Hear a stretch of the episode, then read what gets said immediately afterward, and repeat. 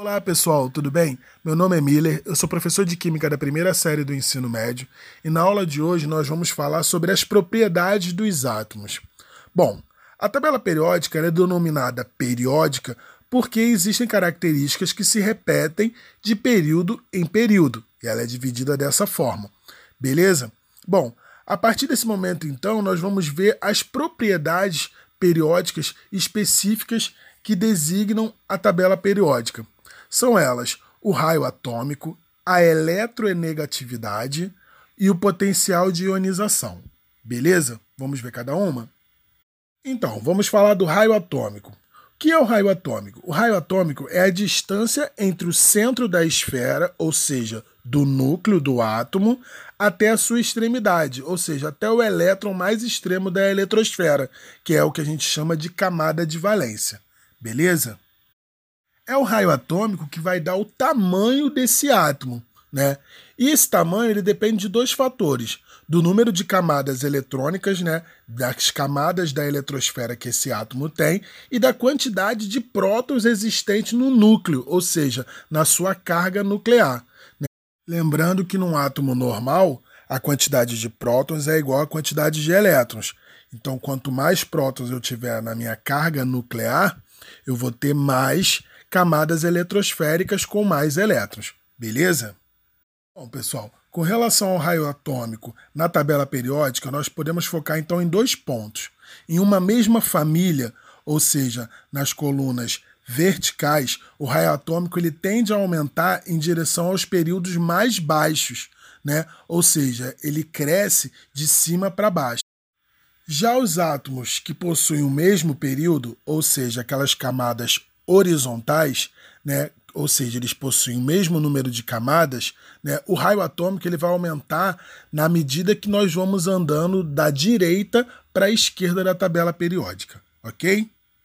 Portanto, de uma forma geral, podemos afirmar que o raio atômico no sistema periódico ele cresce da direita para a esquerda e de cima para baixo, ok? Agora vamos falar do potencial de ionização.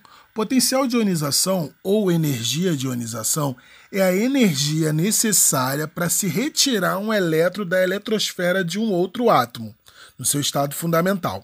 Beleza? Potenciais de ionização dos ametais são maiores do que a dos metais. Mas por que, que isso é dessa forma? Bom, os metais eles possuem tendência de liberar elétrons, logo não é necessário tanta energia para retirar esses elétrons. Já os ametais eles possuem tendência de receber elétrons, então para isso necessita de mais energia para se arrancar elétrons de um outro átomo para puxar para si. Beleza? Com relação ao raio atômico, quanto maior for o raio atômico, mais elétrons distantes do núcleo eu vou ter. Então, vai ser mais fácil se retirar esses elétrons. Então, eu necessito de menos é, potencial de ionização. Então, o potencial de ionização vai ser menor. E quanto mais, menor for o raio atômico, mais próximos do núcleo vai estar tá esses elétrons. Então vai ser mais difícil de arrancá-los. Então vou precisar de um potencial de ionização maior para poder arrancar esses elétrons aí dessa camada eletrosférica. Beleza?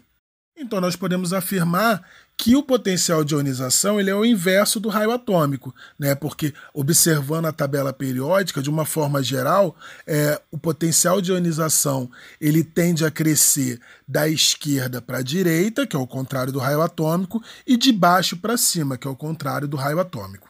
Ok, pessoal?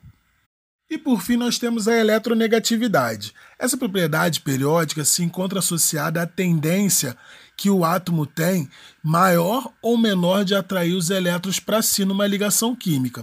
Portanto, através da eletronegatividade, é possível comparar a força de atração exercida pelos átomos sobre os elétrons de uma ligação.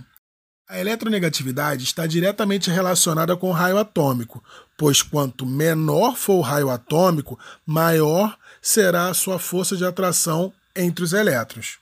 Ou seja, quanto menor for o raio atômico, maior a sua eletronegatividade.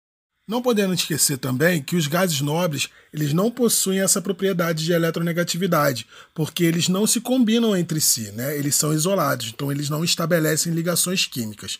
Beleza? Bom, de uma forma geral, então, a eletronegatividade na tabela periódica ela vai crescer da esquerda para a direita e de baixo para cima. Beleza? Bom, pessoal, espero que vocês tenham entendido a aula de hoje, tá ok? Grande abraço e até a próxima aula. Tchau, tchau.